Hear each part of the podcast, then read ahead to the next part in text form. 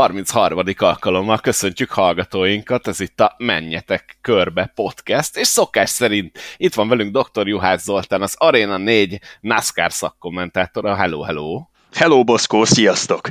És Rós András, a 500 Miles főszerkesztője. Szia, Andris, hello! Sziasztok! Jó magam pedig Módos János volnék és egyből belecsapunk a közepébe, ahogy szoktunk. Múlt hétről sajnos lemaradt, mert korábban vettük föl az epizódot, hogy William Byron komoly büntetés kapott a NASCAR-tól utólag, ugye emlékezzünk, hogy sárga alatt lökte meg Danny hamlin ezt a részét ki is beszéltük, de a büntetésről akkor még nem tudtunk. Hát a Texas Motor Speedway-en történtek miatt Byron 50 ezer dolláros pénzbüntetés kapott, 25 versenyző és tulajdonosi pontot továbbiakban levontak tőle, és ezzel kapcsolatban első körben ö, azt szeretném tőletek megkérdezni, hogy ez jobb vagy rosszabb Byronnak, mintha a futamon büntették volna őt? Egyértelműen rosszabbnak tartom. Nyilván hát utólag nehéz megmondani, hogy, hogy mi lett volna, ha. De az biztos, hogy nem járt jól ezzel a dologgal. Én azért olyan tekintetben ö, nagy mértékűnek találtam ezt a büntetést, de aztán Bob Pokrasz mondta, hogy Isten igazából a NASCAR-nak annyi tere van erre a büntetésre, hogy 25 és 50 pont között büntethet utólag levonással, hogyha ilyen eset van, és hát a minimális büntetést kapta meg ezek szerint William Byron. Az már más kérdés, hogy a NASCAR-nak ezt észre kellett volna vennie maga a futam alatt. Én összességében azzal egyetértek, hogy szankcionálni kellett eh, William Byronnak a mutatványát, az nagyon nincsen rendjén, hogy sárga zászló alatt törlesztek a vetétársammal szemben.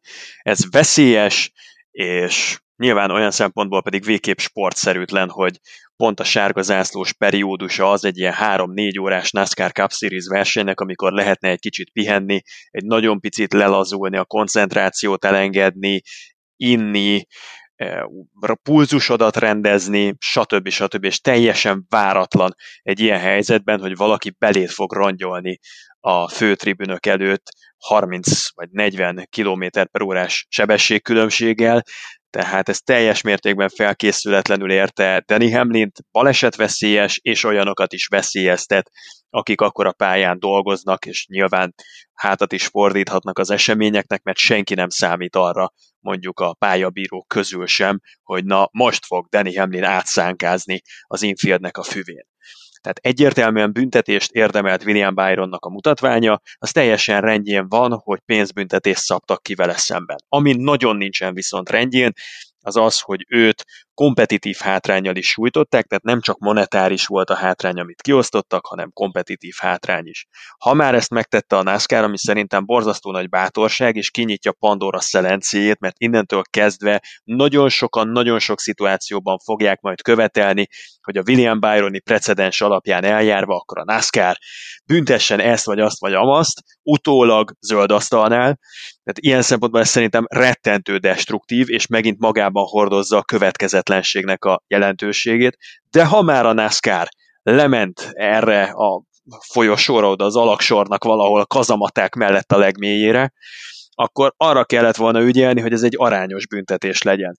Ugyanis William Byron a hetedik helyen végzett ezen a versenyen, és ha levesszük a 25 pontot, amit végül levontak tőle, akkor olyanok mögé kerül ennek a versenynek a végelszámolásánál, akik eh, korábban kiestek, mint ahogyan ő bemutatta a megtorló manővert Danny Hamlinnel szemben. Következésképpen legalább egy-két-három pontot William Byron azon biztosan elveszített, hogy a NASCAR nem ott, abban a pillanatban ismerte fel a büntetendő jellegét az ő manőverének, hanem csak napokkal később szankcionálták. És ez az, ami nálam nem fér bele, hogy amikor egy ilyen szoros, talán minden idők legszorosabb playoffjában valaki versenyez a bajnoki címért, akkor három pontot, vagy négyet, de akár csak egyet, vagy kettőt a NASCAR-nak a bugyutasága, a hebehurgyasága miatt utóbb elvegyenek tőle. Ez szerintem nagyon nincsen rendben, és ez teljesen aránytalan volt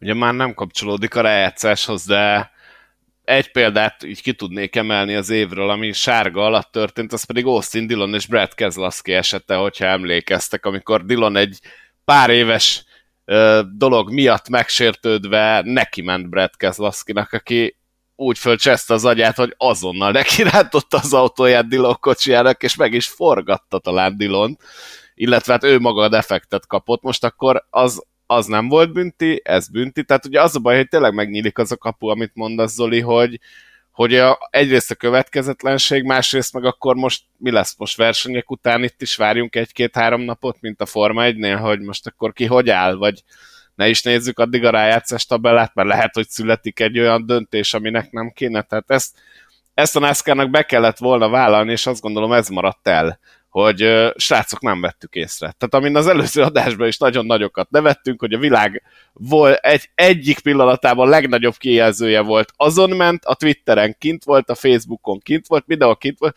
csak a NASCAR nem vett észre. Nekem kicsit úgy tűnik, mintha ezzel próbálnák így helyrehozni ezt a dolgot. Persze utólag próbálják toldozgatni, foldozgatni, csak szerintem a sporteseményeknek a bíráskodásában vannak vissza nem térő, meg nem ismételhető helyzetek, lehetőségek, amikor fel lehet lépni valamilyen szabálytalansággal szemben. És a NASCAR ezt a soha vissza nem térő alkalmat elszalasztotta, itt elkövetett egy hibát, majd ezt a hibáját egy másikkal próbálta helyrehozni, viszont ezzel csak növelte a bajt. A Kezelowski és Austin Dillon féle New Hampshire-vel kapcsolatban szerintem ott is helyén való, hogy nem osztott ki büntetést a NASCAR, utólag, mert egyrészt verseny közben egyiküket sem szankcionálták emlékeim szerint, másrészt pedig azért az a helyzet abban különbözött a Hamlin-Byron féle összetűzéstől, hogy ott Keselowski és Dillon egy adok kapokba ment bele sárga zászló alatt. Először Dillon ment oda emberkedni Keselowskihoz, és aztán Keselowski törlesztett vele szemben, de itt esélye nem volt már annak Hamlin, arra Hamlinnek, hogy ő is megtegye. Ugyanezt ugyan felért William Byronra, de nem generált újabb kontaktust, tehát itt ez a oda-vissza jelleg, ez annyira nem érvényesült sárga zászló alatt. Én ezt értem, az a része viszont ugyanúgy megvolt, hogy sárga zászló, akár emberek dolgozhatnának a pályán, ilyenkor senki nem erre számít, és ez ott is megtörtént egy kakaskodás abban az idő pillanatban vagy idősávban, amikor nem kellett volna. Tehát ez ettől nem volt kevésbé veszélyes, hogy mind a kettő neki ment a másiknak. Legalábbis én így látom ezt a részét. Igen, persze, ebben neked igazad van, azért azt hozzátenném, hogy New Hampshire-ben alacsonyabb sebességnél történt, ugyanez emlékeim szerint talán a hátsó egyenesben volt, ahol kevésbé szoktak megfordulni pályamunkások, itt nagyobb sebességgel még le se lassultak teljesen a pészkárnak a tempójára, az infield füvére hajtotta ki William Byron Hamlin. Nem teljesen megfeleltethető a két szituáció egymásnak, de hogy mind a kettő sárgazászló alatt történt, és mind a kettő veszélyhelyzetet teremtett, az biztos. Sárgazászló alatt nem szabad se versenyezni, se törleszteni zöld zászló alatt mind a kettő, a versenyzési elem, meg a törlesztési elem is megengedett, és ezt ünnepeljük, ez nagyon rendjén is van. Az viszont, hogy ugyanez sárga alatt történik, az lehet, én elfogadom a te álláspontodat, hogy semmelyik pályán, semmilyen kanyarsebességnél a pálya akármelyik részén nem elfogadható. Talán az még a Dillon Kezelowski, az, az tényleg nem hordozta magában annak még csak a közvetett veszélyét sem, hogy abban bárki más is megsérüljön, de ez, amit William Byron Hamlinnel leművelt, ez szerintem többeket is veszélyhelyzetnek tehetett volna ki adott esetben. És szerintetek eljuthatunk oda, hogy elkezdjük osztogatni akár a pályán, akár az utólagos büntetéseket? Most gondoljunk az évben a, a nagy csörtékre tényleg AJ Almendinger és Ross Chastain között, ami történt Kotán, vagy William Byron és Joey Logano esete eljuthat oda a NASCAR, hogy ezeket elkezdi akár menet közben, akár utólag szankcionálni, és ha igen, akkor ti is hasonlóan örültek-e neki, mint én irónia on? Én nagyon remélem, hogy ez soha nem fog megtörténni.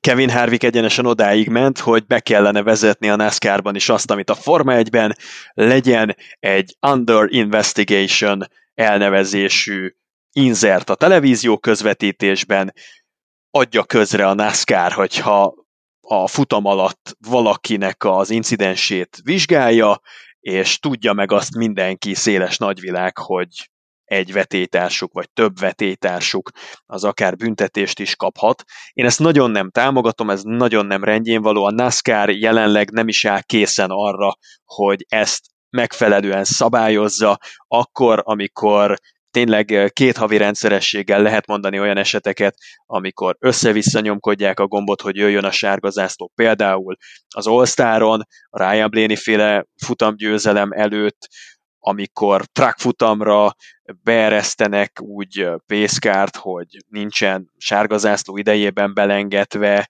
tehát egyre másra csinálja a butaságokat a NASCAR, és még rájuk olyan felelősséget is hárítani, hogy menet közben, on the fly döntsenek, az szerintem ilyen megzabolázhatatlan viszonyok között, ahol 36, 37, 38 ember egymással folyamatosan vív és csörtézik, tehát ez irreális elvárás a NASCAR-ral, és különösen ezzel a mostani vezetőséggel szemben.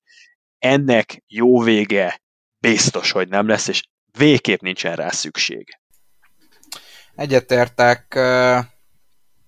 Szerintem alapvetően itt azzal kocka, azt kockáztatnád meg, hogy a, a NASCAR egy kontaktsportnak számít.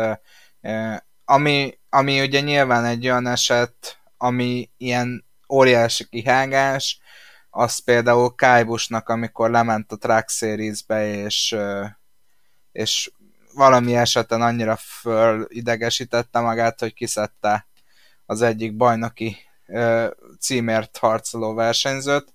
Ron Hornaday Jr.-t.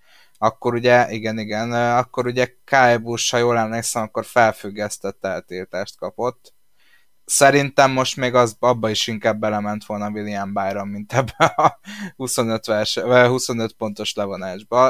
Én is az, azt gondolom, hogy nem a pályán kívül. Tehát ugye a NASCAR-nak évekig az volt a, alapvetése, hogy amikor föláll a néző az ülőhelyéről, és elindul kifele, kifele a pályáról, akkor tudja jól, hogy itt én láttam a verseny végeredményét, változás már nem lesz. És hogyha ez elkezd megváltozni, akkor szerintem megint egy csomó tradicionális nézőt el fog dobni magától a NASCAR hát nem is a végeredményre vonatkozott ez, amennyire én tudom, de a győztes kilétét mindenképpen így akarták megállapítani, és némileg szembe megy már ez az utólagos gyors vizsgálat, amelyikről valamelyik adásban beszéltünk, de az még talán belefér, ugye ott a Danny Hamlin féle kizárás kapcsán jött ez föl, talán Pokono után, na, valahol ott keressék a drága hallgatók, akik, akik esetleg erről lemaradtak. De igen, tehát én, én teljesen ellene vagyok az összes ilyennek, megmondom őszintén ezt. Így ott, amikor látták, vagy hát ugye úgy utólag tudjuk, nem látták, kellett, és lehetett volna szankcionálni, utólag azt kell mondani, hogy bocs. Tehát erre a szintre semmiképp nem szabadna szerintem eljutni a NASCAR-nak, mert hát lehet, hogy akkor akkor mondjuk én sem fogom ennyire kiemelten követni, mert szerintem az, azt én nem bírnám elviselni, hogyha minden héten ilyen híreket kéne olvasni, hogy ezt ezért, azt azért, és hála jó Istennek, hogy nem Kevin Harvick dönt ezekről a dolgokról. Kevin Harvick, megjegyzem, szerelmes a Forma 1-be. Annyiban hadd egészítsem ki a visszaemlékezésünket a Kyle Busch Ron Hornaday féle incidensre, hogy azért William Byron azzal nyilván nem lett volna kiegyezve, hogyha ugyanazt a büntetést kapja, mint annó 2012-ben Kyle Busch, amit kapott, ugyanis Kyle Busch akkor a Track Series futamon elkövetett merényletéért az egész hétvégéről kizárta a NASCAR, és Michael McDowell vezette helyette. A 18-ast, igen. Tehát... Az van meg, hogy az M&M's nagyon gondolkozott, hogy fölmondja a szponzorálását, és nagyon nagy rábeszédés kellett, hogy mégis maradjanak, illetve, illetve ez a felfüggesztett eltiltás is ö, ö, megmarad, de, de ez, hogy a hétvégéről kizárták Kájbost, az nincs meg. Igen, és az emlékeim szerint szintén egy rájátszás versenye volt a Cup Series-nek, amiről kitették a szűrét Kálbusnak, úgyhogy az is egy nagyon szigorú büntetés, viszont megint a, a Kálbus aránytévesztése, az William Byron aránytévesztéséhez képest egy sokkal legkirívóbb szabályszegés volt. William Byron nyilván jóval nagyobb tockost adott vissza Hamlinnek, mint amekkora kellemetlenséget Danny Hamlin neki okozott korábban, de mindez nem is említhető egy lapon ahhoz képest, hogy Kyle egész egyszerűen tehát full tempónál zöld zászló zöld zászlós sebességnél hajította ki a pályáról Ron Harnedét, ami, amiből nagyon csúnya sérülés is lehetett volna, egyáltalán nem kálbuson múlt a dolog. Azért William Byron idáig nem ment el, ettől függetlenül nem volt szép, és büntetni kellett. Én ezt a 25 pontot, ezt nagyon sokallom. Tehát nekem a, a, a kedvenc összevetése milyen szempontból, hogy Chase Elliott megnyert négy versenyt az alapszakaszban, és összesen nem hoz magával a négy futamgyőzelméért annyi bónuszpontot, mint amennyit most elvettek William Byron-tól és nem is áll jól Byron, de erről majd később beszélünk. Viszont amit most beszeretnék dobni nektek, ha már így nagyon emlegettük Kyle Busch, hát a Kyle Busch iránt érzett gyűlölete az amerikai NASCAR rajongóknak már nem az igazi azt kell mondjam, ugyanis egy kutatást végeztek, ahol felmérték, hogy melyik pilóta kapja a legtöbb negatív kommentet, és hát nyilván e, ti tudjátok, úgyhogy ebből nem tudok találós kérdést csinálni, de hát Baba Valasz vezeti a listát, nem is akár mennyivel, és e, hát valamilyen szinten én a stílusa miatt ezt e, hogy mondjam, nagyjából meg is tudom érteni, bár szerintem Baba Valaszt nagyon sokan bíztatják is, és nem tudom, hogy mennyire reprezentatív ez a felmérés, de minden esetben itt most az jött ki, hogy Baba Valasz a legellenszenvesebb a rajongóknak a negatív kommentek alapján hangsúlyozom még egyszer. Viszont amit én nem értek, és majd mikor erre reagáltok, kérlek erre is térjetek ki, hogy szerencsétlen Kodiver, aki a második helyen van ezen a listán, ő mit vétett az emberiség ellen, mert fogalmam nincs, és nálam ez, hogy Kodiver a második, és Ty Dillon a harmadik ezen a listán, ez önmagában megkérdőjelezi az egésznek az értelmét és hitelességét. Az, hogy a negyedik Danny Hamlin, azt valamilyen szinten már el tudom fogadni, de például, ha nézzük, az ötödik helyen van Justy Haley, szerintem a lénynek nem ártott, hatodik helyen van Cole Caster, ha ott van, észreveszed, ha nincs, azt nem nagyon. Tehát nem tudom, hogy kiknek ártottak ezek az emberek. Daniel Kviat a hetedik, ugye beugró volt, nyilván orosz, nem szeretik, Jacques Villeneuve a nyolcadik, teljesen érthetetlen, és Kyle Busch a kilencedik, 12,5 a tizedik Austin Dillon 12,3 aki saját tévésót kapott. Na akkor ezt most nézzük meg, hogy ennek van-e egyáltalán értelme ennek a listák, és mit gondoltuk erről ellenőrizetlen információk, ellenőrizetlen módszertan, semmi értelme nincsen ezzel foglalkoznunk szerintem. Uh, valamilyen szinten egyetértek. Ugye Jenna Fryer rakta ki, ő, ő azért meg szokott lengetni plegykákat, meg, meg hasonló érdekes elemzéseket, amit most is láthattunk. Ugye ezt egy sportfogadó iroda augusztus hónap alapján készítette ezt a felmérést, és valamilyen Twitter algoritmust használtak arra, hogy kiszűrjék a negatív meg a pozitív kommenteket a versenyzőkkel kapcsolatban. Én nem is a negatív listán keresném a bajokat, hanem a pozitív listán, ahol nincs ott Chase Elliott. Tehát, hogy konkrétan a top 10-ben nem került be Chase Elliott, a NASCAR jelenlegi legnépszerűbb versenyzője. Úgyhogy valóban az, az olyan szempontból, tehát akkora kilengés nem lehet, hogy ez a Buba Wallace féle statisztika ne lenne igaz, és ez valójában mutatja is a, a realitást. Az, hogy a pozitív listát Daniel Suarez vezeti, hát eléggé kérdőjeles számomra, úgyhogy igen, valószínűleg Buba Wallace jelenleg a leg megosztóbb személyiség ennek a mezőnynek, maradjunk annyiba, de, de tényleg ott, ott bukik ez a, el ez a lista, hogy Chase ott nincs ott a, a legszeretettebb versenyzők top 10-ében. Én azt gondolom egyébként, hogy ilyen felmérés sem kell végezni, nagyon-nagyon egyszerű. Azt kell megfigyelni, hogy amikor akármilyen pilóta bemutató esemény van, vagy akármilyen szinten egy adott pilóta kiáll a néző közönség elé, akik ott helyet foglalnak az adott versenypálya mellett, akkor fülelni kell hogy mi a reakció.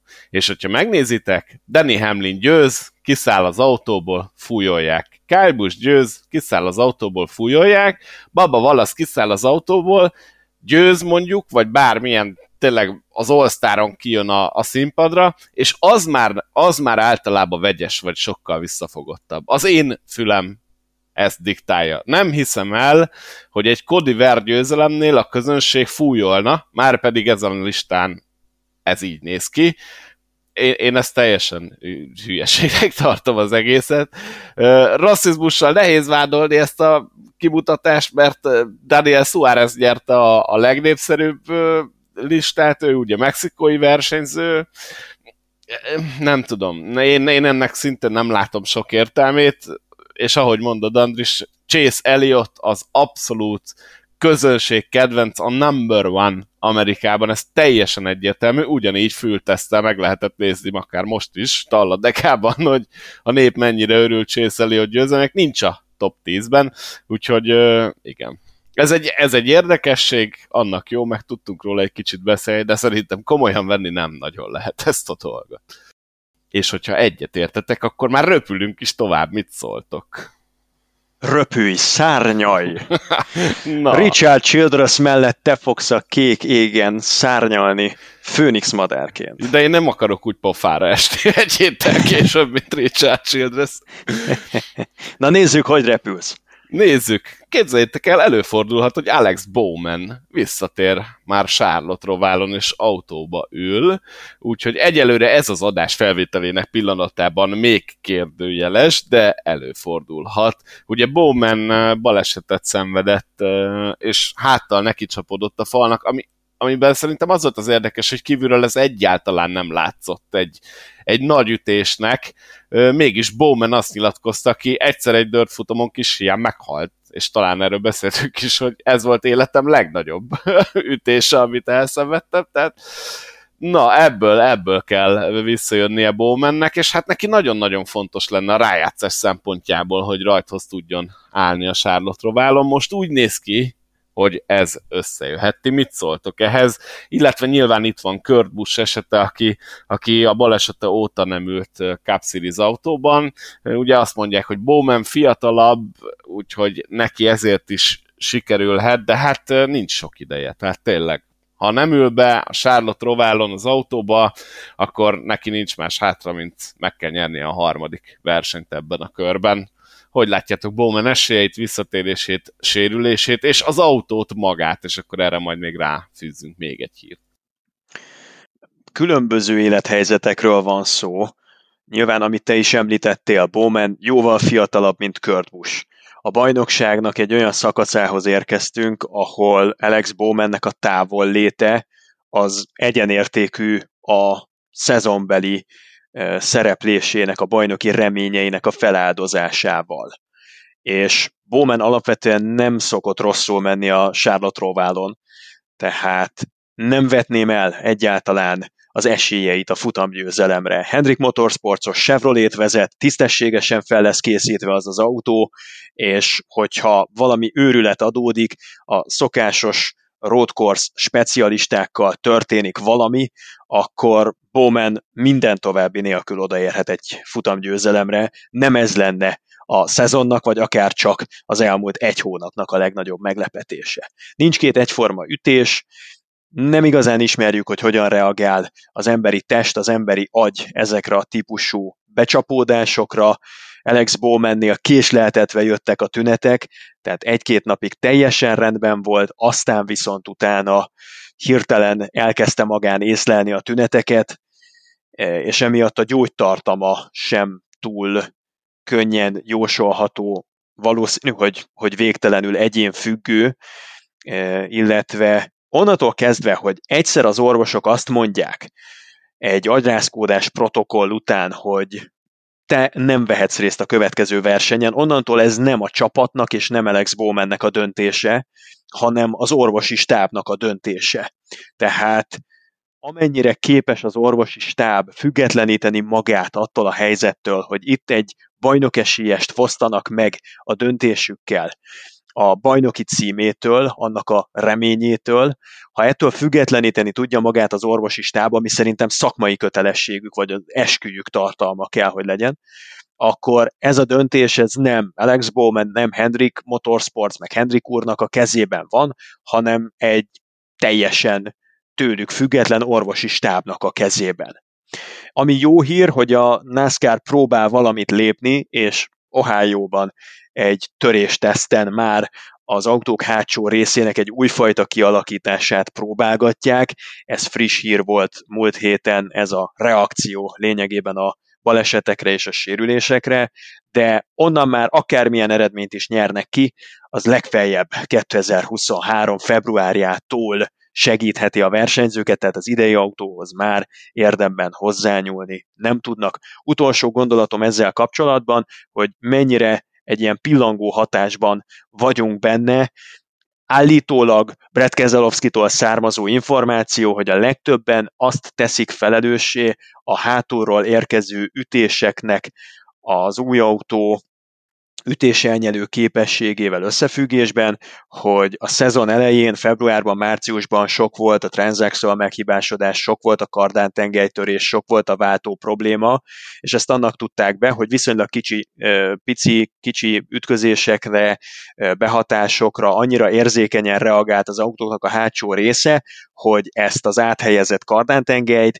ezt teljesen deformálta, és a sebességváltóban is könnyebb volt károsodást előidézni, ami akár a verseny végét is jelentő károsodás volt. És ezért megerősítették a kocsiknak a hátsó tengelyét, és az azt körülvevő idomokat, és ez a fajta változtatás, ez azt idézte elő, hogy a hátsó része a kocsiknak, ahol a középső modulra az autóknak a hátsó modulja kapcsolódik, az annyira merev lett, hogy nem igazán gyűrődik, nem igazán nyeli el az energiát, hanem közvetíti, viszi tovább ez a merev felépítmény a versenyző testére, eh, ami, ami, ami pedig ugye párosítva azzal, hogy például más szakágakban használt eh, fejtámaszokhoz képest ez egy jóval merevebb fejtámasz, amivel a Cup Series-ben futnak, ez a hátsó becsapódásoknál szinte felnagyítja a, az ütközést, tehát a Bowman incidensénél is kívülről, meg belülről a kameraképek, mintha két teljesen különböző balesetet mutattak volna be. Kívülről egy teljesen ártalmatlan tucat szituáció, ami versenyenként tényleg nyolcszor előfordul, belülről pedig egy nagyon durvának kinéző baleset képét mutatta.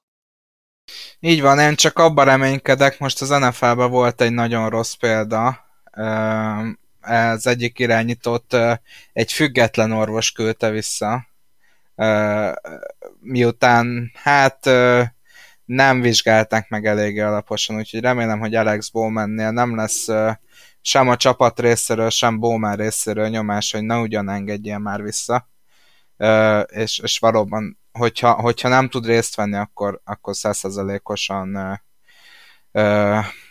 át fogják ö, vizsgálni. Viszont ami, amit érdemes elmondani, hogy nekem az a, az a negatívum ebbe, és attól félek egy picit, hogy ahogy Rick Hendrick is elmondta, a Rick Hendrick volt az, az, e, az aki Talladega után nyilatkozta ezt, hogy, hogy azért ő arra számít, hogy Bowman ott lesz, hét közepén fogják megvizsgálni a versenyzőjét, szóval, hogy ö, Rick Hendrick is elmondta, hogy egyik nap így volt, másik nap úgy volt Bowman, tehát én egy picit attól félek, hogy, hogy hiába lesz jobban az egyik nap, lehet, hogy meg fog változni a, a az állapota a következő napra, úgyhogy ez valószínűleg nem egy egynapos folyamat lesz, hanem most mondjuk hétfőn, kedden, szerdán minden nap be kell menni egy vizsgálatra, és aztán meg eldöntik, hogy, hogy elindulhat-e a versenyen. Igen, és ilyenkor érdemes követni például a 500miles.hu-n a híreket, mert ugye mi ezt egy héten egy adott időpontban vesszük fel, és nyilván nem tudunk update-eket közé tenni a podcastben, úgyhogy olvasgassátok az oldalt, és minden bizonyal ott lesz, hogyha bármi nemű konkrét információ lesz Bowmannel kapcsolatban, ami viszont konkrét, hogy Cody Ver, ugye nagyon csúnya múlt heti texasi balesete után nem fog tudni rajthoz állni Charlotte-ban sem, úgy tűnik. Talladegában ment, és ez az érdekesség, de utólag észrevettek egy törést a bokájánál, a lábában, és emiatt, hát ezen a road versenyen már olyan megterhelés kapna a lába, amit, amit nem tudna elviselni, annak ellenére, hogy Talladegán az oválon ezt meg tudta csinálni, de hát ott jóval kevesebbet kell játszani a gázzal, úgyhogy Kodiver nem vállalja ezt a futamot, ami sajnálatos, és mi hamarabbi felépülést kívánunk Kodivernek, reméljük, hogy azért ez meggyógyul ez a láb, és akkor idén őt még fogjuk látni versenyezni a Cup Series-ben. No, de akkor el is jutottunk félig meddig Talladegáig, Chase Elliottról pedig azt gondolom, hogy meghallgatta az előző adásunkat, ahol egy picit megkongattuk a vészharangot az ő feje fölött, és egyből egy győzelemmel válaszolt. Én megmondom őszintén, nagyon meg voltam lepve, ahogy ez a Talladegai verseny kinézett én azt gondolom, hogy ilyen igazán nagy Super Speedway ö, tömegkaramból és különösebb botrány nélkül le tudták futni ezt a futamot, amit a legkevésbé sem vártam. Tehát én azt gondoltam, hogy ha valahol káosz lesz, akkor az majd Talladega. Ehhez képest én azt gondolom, hogy egy viszonylag nyugodt mederben folyó, de küzdelmes jó versenyt láthattunk. Ti hogy láttátok ezt az Eliott győzelmével záruló kis futamot? Gyógyító erővel hatott a taladégai hétvége. Azt megelőzően én nem is tudom őszintén szólva, hogy mikor lehetett utoljára annyira baljós, annyira skeptikus, rossz felütésű hétvégének a, a szem és fültanúja az ember, mint ennek a taladégai hétvégének. Tehát az előjelek, az, hogy Alex Bowman is kénytelen versenyeket kihagyni agyrázkódás miatt, az, hogy nem elég biztonságos az autó, a veteránok elkezdik Danny Hamlinnel, Kevin Harvickkal, de még csatlakozott hozzájuk például Kyle Larson is, számon kérni, felelősségre vonni a NASCAR-nak az egésszel kapcsolatos kommunikációját, politikáját, azt, hogy itt sokan jelzik, hogy szőnyeg alá vannak söpörve problémák, tehát ez egy olyan széria esetében, ami megmerem kockáztatni, hogy évtizedeken keresztül vezette a biztonságért folytatott erőfeszítésekben a nagyvilágot, és a többi autóverseny szériához képest. A NASCAR volt talán az elsők között, amely innovált, amelynek a futamain azt láttuk, hogy, hogy tényleg horrorisztikus balesetekből szállnak ki sértetlenül pilóták, és ez a sorozat, ez megenged magának egy ilyen baklövést, mint ami a hetedik generációs autónak a biztonsági eh, líkjével kapcsolatos, az, az nyilván nem vetett jó fényt a, az egész szervezetre, a szakágra.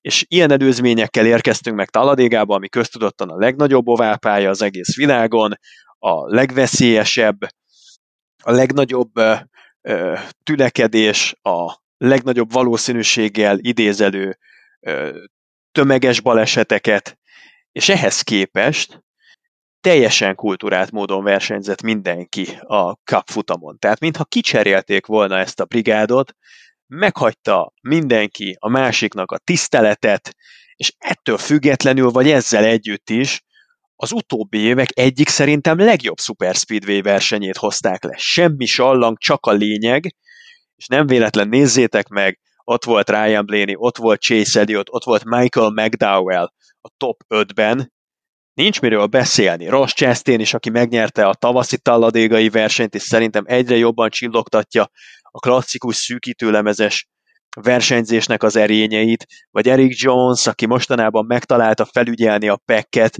és sokat fut a mezőny elején ezeken a típusú versenyeken, tehát a krém az megint odaért a felszínre. Egy reális futamot láthattunk, ami, ami, ami mellőzte azt a fajta szétszót, azt a fajta eh, show elemeket, amiket, amiket a Super Speedway-ektől elvár egy átlagos NASCAR néző, de ami azt hiszem, hogy még a legnagyobb ínyenceket is kielégítette, mert ez nagybetűs versenyzés volt. Valóban, nekem is ez, ez volt az egyik kedvenc Super Speedway versenyem, hát talán évek óta, és én is arra számítottam, hogy majd itt uh, balesetek jönnek, balesetek hátán, de, de ezt beszéltük is közben, hogy sok, sok tényező összetevője uh, vezethetett oda, hogy, uh, hogy ilyen, ilyen nyugodt, idézőjelben nyugodt versenyt láttunk, eh, ahol egyébként a versenyzés minősége is nagyszerű volt. Uh, én továbbra is tartom, hogy szerintem most vezettek úgy a versenyzők, hogy rájöttek, hogy nem videójátékban vagyunk. Tehát, hogyha itt van egy nagyobb blokk, és egy rossz, rossz ö, oldalával kapod el a falat, akkor, akkor itt bizony rájátszás döntő ö, baleset is történhet veled. Úgyhogy én tartom a véleményemet, hogy most jöttek rá a versenyzők, hogy ez, ez nem egy videójáték, és e szerint versenyeztek. Akkor én rákérdezek konkrétan, összefüggésben lehet-e azzal a versenyzők mostani mentalitása, hogy évközben kijöttek a biztonsági problémái a Next Gen autónak. Ezért láttunk ilyen versenyt, vagy ennek más okai vannak? Igen, biztos vagyok benne, hogy van összefüggés a kettő között. Itt, itt tényleg nagyon kulturáltan mentek. Ki lehet emelni persze, mint ahogyan egy 500 mérföldes versenyből, amelyet 37-en futnak, minden esetben ki lehet emelni olyan helyzeteket, amikor, amikor, amikor adódott szükségtelen kontaktus, de ettől függetlenül én azt hiszem, hogy nagyban betudható ennek a verseny lefutásának, a verseny összképének az, ami történt, és ha lenne a versenyzők között egyfajta stabil etikett, ami, ami, ami, ami mondjuk hosszú távon elkísérheti a mezőnyt, amiből lehetne építkezni, lehetne merítkezni, akkor annak a gyökereit szerintem ebben a most vasárnap lefutott taladékai versenyben kellene keresni, mert ugye, hogy mindenkiben azért megvan ott a lelke legmélyén az a fajta tanult vagy ösztönös ismeretanyag, hogy, hogy, hogy hol vannak a határok. És ahogy Andris mondta, én se tudnám jobban megfogalmazni, tényleg rájöttek arra, hogy ez nem videójáték, és, és, és egy picit azt éreztem, hogy, hogy emiatt a másik testi épségenek a tisztelete az most felülkerekedett a mindenáron győzni akarásnak a vágyán.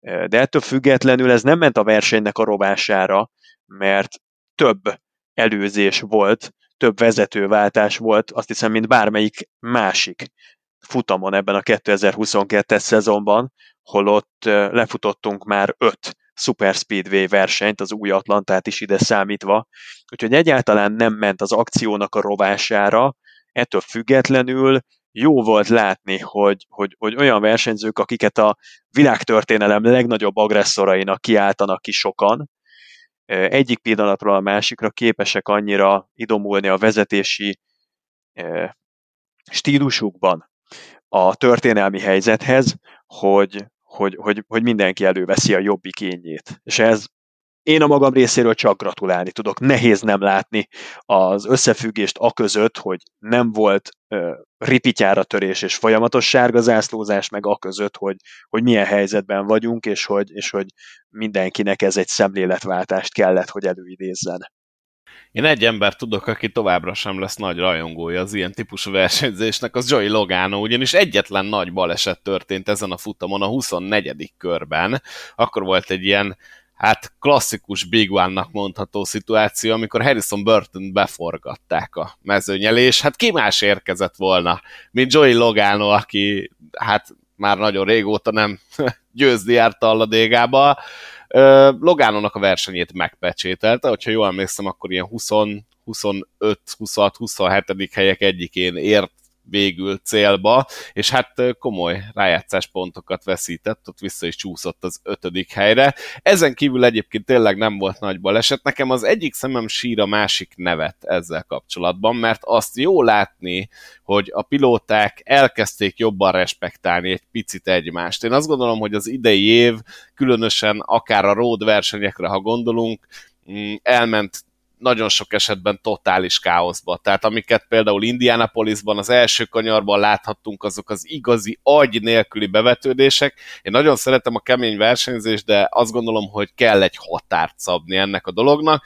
Idén ez a pilótáknak a, a versenyek legtöbbje nem mindig sikerült, vagy inkább azt mondom, hogy nem sikerült, és most tényleg eb- ezen a taladagai futamon ez látszott, hogy elkezdték tisztelni a másikat, senki nem akart meghalni, tudják az autó biztonsági problémáit, de, és itt jön a de, hogy nagyon jó ez az irány, egy picit tőlem lehet keményebb a versenyzés, tehát, de nagyjából azt gondolom, hogy félúton vagyunk, tehát egy tényleg teljesen jó és izgalmas futamot láthattunk, de ennek ne az legyen már az oka, és akkor itt jön a sírás része részemről, hogy ne az legyen már az oka, hogy annyira nem érzik magukat biztonságban a pilóták, hogy nem akarnak semmi áron balesetet szenvedni. Tehát ez a része meg meg a tök negatív, és azért kérdeztem így ránálatok, hogy esetleg ti is így látjátok-e, mert én azt látom, hogy ennek csak ez volt az oka, semmi más. Tehát nem, nem a, egy össznépi sörözés, ahol mindenki lepacsizott mindenkivel, hanem az az oka, hogy konkrétan látták Bowmannek a fedélzeti kameráját, ahogy említette Zoli, ami horrorisztikus.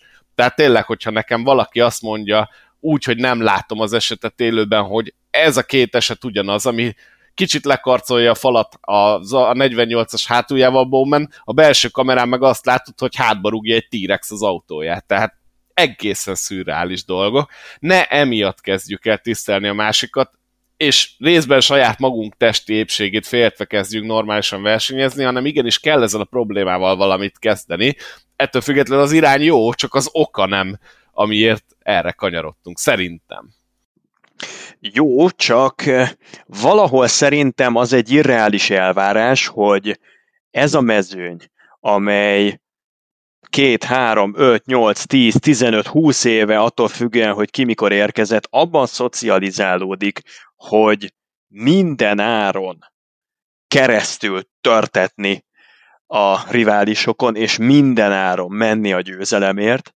Tehát ha valaki ezt szívja magába az anyateljel, ezt a mentalitást, akkor valamennyire én azt hiszem, hogy naív elvárás lenne azt megfogalmazni ugyanezekkel a versenyzőkkel szemben, hogy rendben, innentől kezdve, ha nem is az irgalmas, ájtatos nővérségbe kell tartozni az erkölcsiségben, de hát legalábbis elfogadni, hogy nem te vagy a világ közepe, nem csak te vagy a versenypályán, és nem csak a te érdekeid számítanak, mert a másik autót is ember vezeti, akit anya szült, és, és őnek is lehetnek ambíciói, amiket bizonyos helyzetekben respektálnod kell.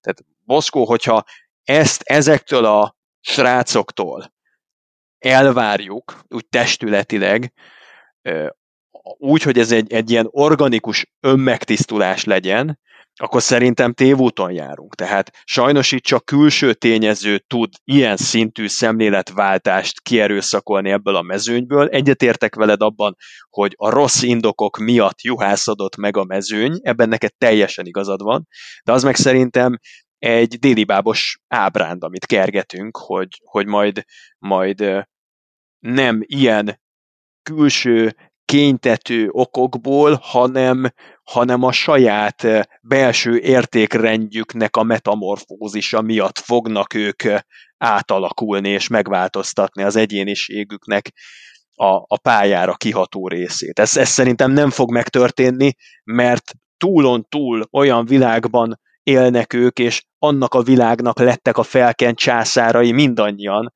amely világban a törtetés, a zúzás, a maszkulinitás, a macsóság, az, az minden más értéket fölülír.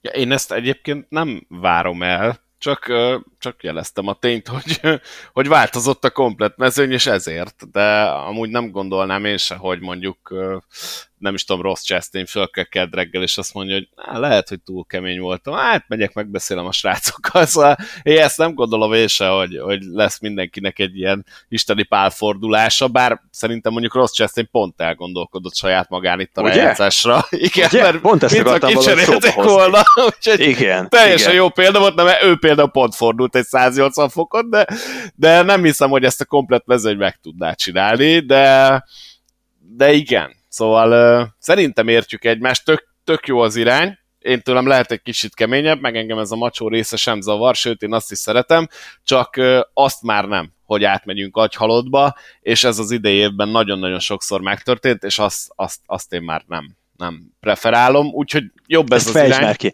Mit szeretsz a macsó részen? Ez engem érdekelne. Én, én szeretem ezt a rivalizálást, szeretem az odaszólogatást, szeretem azt, amikor valakivel kicsit keményebb a másik, mert van valami vélt vagy valós sérelme, egy pontig én ezt, én ezt nagyon-nagyon szeretem. Amikor a pilóta kiáll magáért, amikor nem várja, hogy őt egy toronyból majd előnybe hozzák, nem várja, hogy mindenkit mindenért büntessenek meg, majd ő elintézi a pályán, az illető fogja tudni, hogy miért kapta, és akkor lehet egy ilyen, egy ilyen jó kis csatát csinálni, meg, meg lehet egy kicsit a reputációdat növelni a, a többiek előtt. Én ezt a részét nagyon-nagyon szeretem a NASCAR-nak, és például pont azért vannak kevésbé kedvelt pilóták, pilótáim, mert nem így versenyeznek, hanem hanem én, hogy mondjam, tehát én a sírós embereket nem szeretem, most nem hoznék példákat, de, de van a mezőnyben jó pár olyan ember, aki mindenért beszól a rádióba, mindenért a NASCAR-t hibáztatja, mindenért megmondja, hogy kinek milyen büntetést kell kapnia. Én szerintem ez nem a NASCAR-ba való, tehát vannak erre, erre bajnokságok, nem, nem a NASCAR-nak hívják, én sokkal jobban szeretem ezt a testes lenni, csak van, amikor ez átmegy agyhalába. Tehát például láthattuk a, a Chase Elliot, Kevin Harvick féle dráma, az nekem például a, a közepétől már egyáltalán nem tetszett. Tehát, tehát tényleg ezek a pilóták hajlamosak azért arra, hogy teljesen elguruljon a gyógyszer, és akkor ilyen, ilyen mindenféle tényleg teljes, teljes agyhalál manővereket bemutatva teljesen, ettől teljesen független versenyzők versenyeit teszik tönkre hétről hétre. Ezt a részét már nem szeretem, de egy bizonyos keménységi fokig nekem ez az egész nagyon-nagyon tetszik. Ezt nem szeretném semmiképp, hogy kihajjon a szériából, és ezért mondom azt, hogy, hogy az okok nem jók, de azért most is láthattunk kemény versenyzést, tehát hogy előzések voltak, meg azért komoly, komoly párharcok kialakultak, de nem ment át senki őrjöngő vadállatba, ami, ami viszont meg meg tök jó volt. Szóval, hogyha ezt egy szinten belül tudjuk tartani, az, az király. Nyilván én sem gondolom, hogy ilyen külső ok, amit most megneveztünk, anélkül ez megtörténne. Most ez a külső ok egyébként sajnálatos, de, de milyen jó lenne, ha így maradna, nem? Hogyha rájönne a mezőny, hogy gyerekek, hát lehet így is lehet így is, és akkor egy pici keménységet még viszünk bele, a NASCAR ember aki az autókat jövőre, és akkor legyen ez az irány, legyen ez egy, egy kicsit jobb felfogású mezőny, mert azt gondolom, hogy, és most nagyon hosszú monológot tartok, de azt gondolom, hogy az utóbbi évek legnagyobb kreténségeit idén láthattuk, és az utóbbi évekért talán az elmúlt tíz évet is ide tudom menni. Tehát ami Indianapolisba volt, az nekem olyan messze állt a versenyzéstől, mint Makó Jeruzsálemtől, tényleg. Igen, és ha már büntetünk valamit, és én se vagyok teljesen a büntetések pártján, de ha már büntetünk valamit, akkor az ilyen típusú versenyzést kéne büntetni, ami, ami tényleg elborult aggyal, mindent megpróbálok a győzelemért. Az a baj, hogy a NASCAR inspirálja erre a versenyzőket. Tehát a jelenlegi pontszisztéma, meg, meg bajnoki szisztéma azt részesíti előnybe, ha te csak is az első helyért mész. Tök mindegy, hogy második, vagy nyolcadik, vagy, vagy tizedik, ha nem vagy első. És picit magának mondaná ellent a NASCAR azzal, hogyha elkezdené büntetgetni ezeket a dolgokat.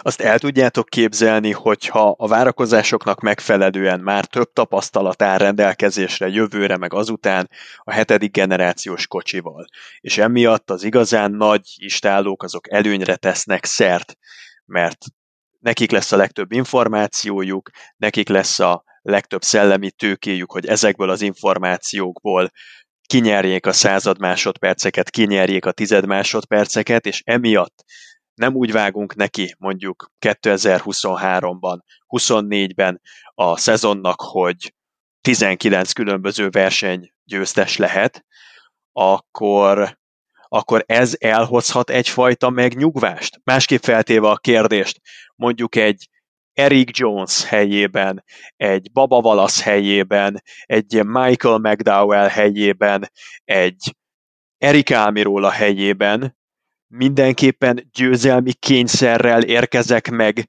minden egyes évnek az alapszakaszába, vagy számíthatok arra, hogyha stabilan 8. és 15. hely között hozom be a kocsijaimat mondjuk négy verseny hétvégéből háromszor, akkor helyem lesz a rájátszásban. És ez a fajta a győztes mindent visz, meg a győzelmi kényszernek az ábrándja, vagy a bebörtönzöttsége, az, az mérséklődik, és ezáltal nem fog mindenki vakló módjára fal, a fejjel menni a falnak előre. Tudjátok, hogy mi lenne ennek a tökéletes előhozó, előszele, és mi hozná meg ezt? Hogyha Ryan Blaney megnyerni a bajnokságot.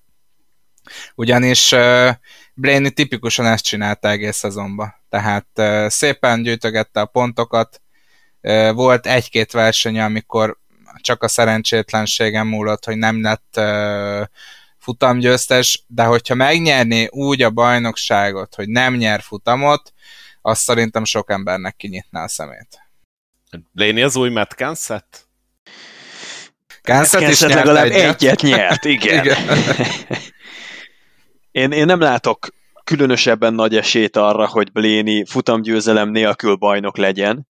Sőt, én amellett érvelnék, hogy akárki is lesz a bajnok, annak a hátralévő öt versenyből minimum egyet, de inkább kettőt meg kell nyernie, akkor, amikor Eliotnak ilyen bántóan nagy előnye van a pontversenyben, és már ott van a legjobb nyolc között, akkor szerintem egy hely nagyon nagy valószínűséggel elkelt a Phoenixi négyesben. És akkor marad három pozíció, amire Ryan Blaney-nek úgy kellene odaérnie, hogy alig van bónuszpontja. Tehát már szerintem a Phoenixi négyes döntőig eljutni futamgyőzelem nélkül, ha te vagy Ryan Blaney a jelenlegi státuszoddal, én azt gondolom, hogy egy, hogy egy nagyon-nagyon szerencsés forgatókönyvet igényel. Az meg, hogy Phoenixet, a szezonzárót egy második, harmadik, negyedik helyjel, tehát nem futamgyőzelemmel bajnokként tud zárni, az meg példátlan lenne a szériának a történetében, és semmilyen indokot nem látok rá. Tehát ahogy most, amilyen letargiában vannak azok, akik kiestek, Rediket leszámítva. Tehát nézzétek meg, kiesett már Kyle Busch, kiesett Martin Truex. Két ember, mintha ott se lett volna az azóta eltelt versenyeken, mióta elveszítette a bajnoki reményeit. Tehát Redik kivételével nem tudok mondani nektek ütőképes embert, aki, aki, aki egy Phoenixi bajnoki döntőben a győzelemért labdába rúghat, mert persze aranyos dolog, hogy Chris Bushernek, Eric Jonesnak is van futam győzelme, Michael McDowell egymás hegyére, hátára halmozza a top 5 meg a top 10-eket, ezek aranyos dolgok, de azért, amikor egy lapra, meg egy versenyre van feltéve a bajnoki címnek a sorsa, akkor, hogy ne a nagyistállók közül nyerjen valamelyik pilóta, arra én semmilyen esélyt nem látok. Majd Briscoe. ő nyert az első Phoenix-et. Nem hiszem, hogy ott lesz a Final Four-ban a legjobb négyben a végén, és nézzétek, mert meglepetésre meg fogja nyerni. Egyébként azt akartam mondani, Andris, hogy a talán múlt heti dolog volt, hogy Redik több futamot fog nyerni, mint ott a szarul öregedett, mert most már hármat kell. igen, igen, igen, igen, igen. Erre figyeljetek szerintem, mert mert ugye volt az Austin Dillonos mondásom, ami egyből következő héten meghazudtolta azt, amit mondtam, és hát most ugye a Redik, úgyhogy itt ezen a héten is el fogok lőni egy bolt prediction és akkor annak az ellentetjét mindenképp meg kell majd tenni. Végülis ez is segítség valahol, mert hogyha megfigyelitek az én típjeimet, hogy Alex Bowman biztos, hogy megcsinálja 48-asból ő Chevy, Hendrik Motorsport, na most ehhez képest ott tartunk, hogy Csóri lehet el se fog tudni indulni a következő futamon. Igen, és ráadásul az agyrázkodás nélkül se állt volna túlságosan jól, tehát azt azért tegyük hozzá, hogy így gyakorlatilag esélytelen, hogy ki kellett hagyni a versenyt, de úgy se lett volna sokkal jobb helyzetben, hogyha, hogyha nincs az agyrázkodása. Na és mennyivel nehezebb dolga lesz Charlotte Roválon, hogyha esetleg tud indulni, hiszen érkezik Conor Daly. és már vele is meg kell küzdeni. Egyébként az Ed Carpenter Racing színeiben versenyző indikár pilótáról van szó, aki egyébként nem tehetségtelen, a probléma ott van, hogy a The Money Team 50-esével fog rajthoz állni, ami nem egy ütőképes technika, de hát egy indikáros bemutatkozik a Cup Series-ben, azért szerintem ez egy szép sztori. Hogy látjátok? E, szép sztori. E, nagyon hirtelen jött ez a e, szerződés, meg a lehetőség Conor Daly-nek, és hát, mint tudjuk, 2022-ben e, nincs sok lehetőség arra, hogy tesztelje NASCAR-ban. E, még olyan szempontból sem, hogy a verseny elő, hogyha a verseny előtti edzéseket nézzük. Úgyhogy hát hogyha ő neki ezt sikerült összehozni egy, egy top 20-at, az már szerintem óriási eredmény lesz tőle. Um, igen, hát itt a Money Team, meg a Hezeberg, meg a New York Racing Team, az nálam, nálam ugyanaz az emelet, csak másik ajtó. Ezt már mondtam neked is Boszko az adás előtt. Igen, és Tehát... nagyon kopogni se kell, mert szerintem egy egymás mellett vannak az irodák, hogy kúrjátasz egyet, és kijön mindegyik. Tehát ez tipikusan annak a példája, amiről beszéltünk, hogy igen, igen, tök jó, hogyha vannak nagy befektetők, de azért legyen már egy-két ember a csapatba, aki, aki szakért. Tehát én konkrétan ott, ott tartottam, hogy nem értettem, hogy Greg Biffel miért kockáztatja az életét a New York Racing Teambe, amikor elolvastam, hogy milyen technikai problémákkal küzdöttek. Tehát nem volt be, becsavarva rendesen, nem volt rákötve rendesen, stb. stb. Tehát itt tényleg ott tartunk, hogy egy olyan csapat rakja össze az autót, ami, hát nem, nem, nem áll a profizmusnak a legfelsőbb szintjén. Ugye ugyanez volt Daniel Kviatnál a Hezeberg csapatnál, és hát ugye a Money Team az pedig picit csöndesebben ment, de ők hát talán egy picit föntebbre tehetők, mint az előző két csapat, de de hát ez is inkább, na ingegy, ne, nem mondom, hogy nem mondom, hogy mi, mi, milyen szó jut eszembe, de P-vel kezdődik és osoda a vége. Micsoda, én ezt a esküszöm nem tudtam össze... Ja, hogy, hogy jó, mi? már összeraktam, jó. És a ja, jó, csapa, okay. csapat nevébe benne van angolul. Így jó, van, jó, jó. Oké, okay. kicsit, kicsit most ez magas laszti volt, mert tudod, úgy szoktuk mondani, hogy kimondod az első betűt, és aztán az egész kifejezés. De nálad most hiányzott egy rész. és néztem, hogy mi az a posoda, hát ez... Én azon gondolkodtam, hogy ezt ilyen latinosan kell írni PH, amit ugye F-nek egy. Na jó, ilyen, ilyen ö, ö, hatalmas ta, találós kérdéseket ne várjatok tőlem. Tehát, ö, na mindegy, szóval én ezt gondolom mind a három csapatról. Ja, és egyébként azt érdemes megjegyezni, hogy ö, egy Andretti pedig az Xfinity-ben fog indulni, mégpedig Marco Andretti, ugyanezen a hétvégén, amikor uh, Ed Carpenter Racing versenyzője Conor Daly beugrik. A Cup Series-be Marco Andretti az Xfinity-ben fog elrajtolni, úgyhogy azért lesznek itt indikáros nevek a hétvégén. Én ennek mindig örülök. Virágozzék száz virág, minél több versenyző más szakágaknak a sztárjai közül próbálja ki magát a NASCAR akármelyik nemzeti szériájában, én annak örülök, ez plusz média figyelmet jelent, plusz versenyzői, követőtábort és, és, és szurkolói figyelmet, lehetővé teszi az átáramlást egyrészt a versenyzők szintjén, másrészt a rajongók szintjén, a nyitott kerekű szériáknak a kedvelői, vagy mondjuk a sportautó szériának a kedvelői, szériáknak a kedvelői és a NASCAR között. Annyira távoli sziget alapvetően a NASCAR Cup Series, meg a versenyzésnek a módja, a stílusa annyira távoli sziget az összes többi szigetcsoporttól, amit autóversenyzésnek megismerhet a nagyvilág, hogy jó, amikor azzal szembesülnek a versenyzők és a rajongók, hogy a távoli szigetre is indulnak hajók. És arra is felülnek olyanok, akik, akik kompetensek, és akik, akik, ha nem is egy minden héten egy Kimi Räikkönen, nyilván én örülnék neki, de nem a realitás, de azért egy Márko Andrettinek is van hatalmas nagy rajongótábora, Délit is biztos van, aki szereti, bár én nem ismerek olyat személyesen, csak nagyon közvetve. Ez nagyon tetszett, hogy ez most biztos van, aki szereti.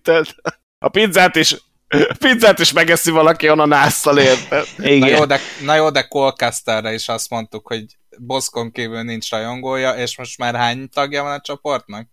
Tize, szerintem maradt 15. Alá hogy maradt? a lelkesedés. Hát ezt nem tudom elfogadni, hogy így stagnál. Hát mi ez? Arról volt szó, hogy exponenciálisan fog nőni. Az De... a Haley Deegan fanklub volt, ami egyáltalán nem növekszik. Tényleg, hogy áll a Haley Deegan fanklub? Mert uh, óriási bejelentésre készül Haley igen, Deegan. Igen, igen, holnap lesz valami nagy bejelentés. Ez egy teljes menetrendes Xfinity is Én azt tippelem, hogy igen. igen. És lehet, hogy már, már azt lehet, hogy még nem az, de szerintem vagy az, vagy, vagy lesz neki egy idei indulása már az Xfinity-ben, ami viszont az előszele lesz a jövő évi indulásának. Hát most erre mit lehet mondani? Az idei éve még rosszabbul teljes, vagy sikerült, mint, a, mint az előző, de azért tegyük hozzá, hogy nincs a helyzet magaslatán az a csapat, ami, amiben ő ül. Nem tudom, láttátok-e a hétvégén mit csinált az egyik csapattag. Persze az is igen hibájából indult, ugye túlcsúszott a pitródon, kiütötte az egyik kereket, majd az egyik csapattag úgy döntött, hogy akkor én úsgyi után rohanok ennek a, az abroncsnak, ami kigorult majdnem a pályára vissza. Nekem, nekem így utólag a Darwin díj kategória jut eszembe, és csak a szerencsém múlott, hogy, hogy, hogy mondjuk a William Byron, Danny Hamlin féle incidenshez hasonló éppen nem akkor történt a pályán. Én ezt nem is értem. Szerintetek ezt egy pit crew képzésen az első órának hanyadik percében mondják el, hogy nem rohanunk a kerék után az infield füvére, meg ki a versenypályára, különösen nem tesszük ezt zöld zászlós kiállások alatt. Szerintetek illetve hát ezt főleg tőled kérdezem, Zoli, hogy most, hogy már a Next Gen autónál teljesen más típusú embereket keresnek, mennyi az átfedés Kruknál? Tehát, van, ö, van. Ö, akár az Xfinity-be, akár a Track Series-be.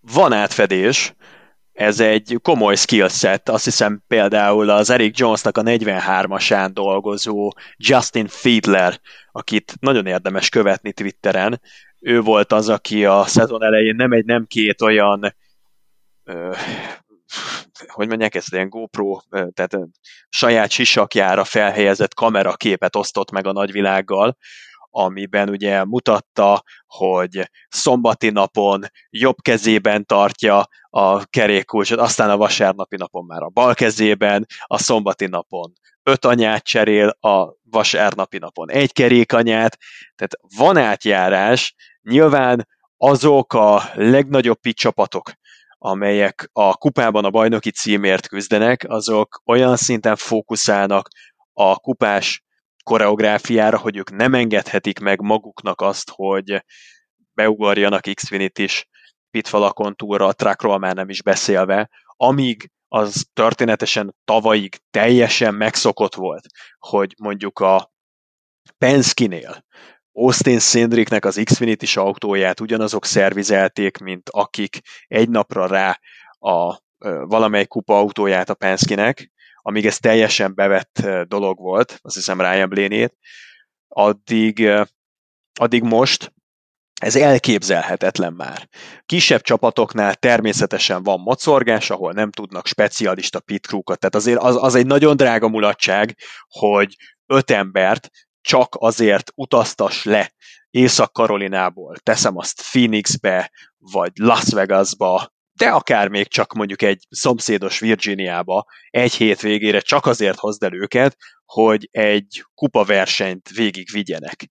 Tehát azért általában, akik nem annyira tehetősek, nem rendelkeznek saját pitróval, vagy csak leasingelik, akkor azok a saját Xfinity-s, vagy, vagy trakos alakulataikba, alvósejtjeikbe azért szeretik elcsábítani ugyaneznek a pit crew-nak a tagjait, de ez nem feltétlenül a top 10-es szint, amiről most beszélünk. És a kupában már annyira szoros a küzdelem, hogy, hogy, hogy nagyon-nagyon kevés olyan szerelőt lehet mondani, aki, aki megőrizte ezt a fajta sokoldalúságát, és csinálja, készül továbbra is az öt kerékanyás pitálásokra, meg az egy kerékanyás kupás cserékre is. Én megmondom őszintén, hogy nekem azt tetszett a legjobban, hogy egyik, hát nascar nem túlságosan sokat néző ismerősömmel néztük a versenyt, és, és ő kérdezte, hogy na most mi lesz a, mi lesz a büntetése a, a Pit Crew csapatnak. És hát nem voltam tisztában ezzel, pedig erre már volt ugye példa, hogy, hogy ilyen történt, és volt arra is példa, hogy egyből jött a büntetést. És hát gondolkoztam én is, hogy valószínűleg egy, egy, egy pénzbüntetés lesz, meg egy esetleg egy pár versenyes eltiltás, és majdnem, hogy felröhögtem, amikor körülbelül 10 perccel később jött a hír, hogy konkrétan annak a crew membernek elvették a passzát, és kikísérték őt a pályáról. Tehát, és ez ugye a verseny közepén volt, tehát én arra lettem volna kíváncsi, hogy ezt hogy oldja meg ilyenkor a, például Hailey Deegan csapatot. Tehát hívnak egy kiesett csapattól egy embert, vagy, vagy nem, nem tudom. Ezt a részét én sem tudom, de lehető legjobb döntést hozta a NASCAR, mert még azelőtt ki küldték az embert, hogy szembe futott volna a pályán a mezőnnyel. Tehát aki ilyet megcsinál, az annak ott valami hirtelen nem volt tiszta szerintem. Igen, pár évvel ezelőtt a, a egy, vagy az Xfinity series vagy a Cup series is volt egy ilyen eset, hogy kirohantak a pályára. Hát nem a pályára, hanem ugye az infieldre, ahova gurult a kerék, és akkor volt ez a ez a, az eltiltás, de hát na mindegy, szóval, szóval ott vannak érdekességek Haley igen csapatával, pedig ugye ez, a, ez az istála, ahol megy, azért nem egy, nem egy rossz hírnevű csapat. Tehát én azt, azt gondolom, hogy ott nyilván nincs rossz helyen Haley Degen, de valahogy ez a tanulási folyamat, ez, ez nem megy neki, viszont hozzáteszem, hogy teljesen más skillset kell egy track, track serieshez, meg egy Xfinity serieshez, tehát általában ugye az amerikai azt mondja, hogy survival of the fittest, ez a, ez a track series, tehát ha túléled, és valahogy bekerülsz a top 10-be, az már egy óriási eredmény, és általában leg, legagresszívabb és legszerencsésebb versenyzők szoktak előre keveredni.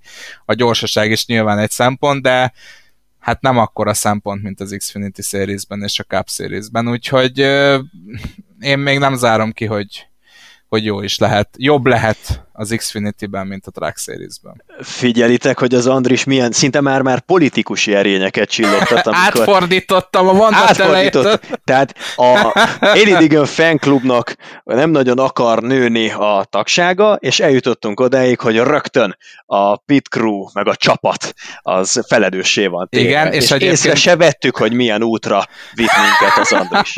Igen, és egyébként moderátorokat felveszünk, akik mondjuk a a klubnak, a csoportnak a kontentjéhez hozzá tudnak járni, járulni, a, a, olyan embereket felveszünk, de én most megnézem, hogy a Colcaster rajongói klubban mikor volt az utolsó poszt. És mennyit Szep- fizetsz ezért?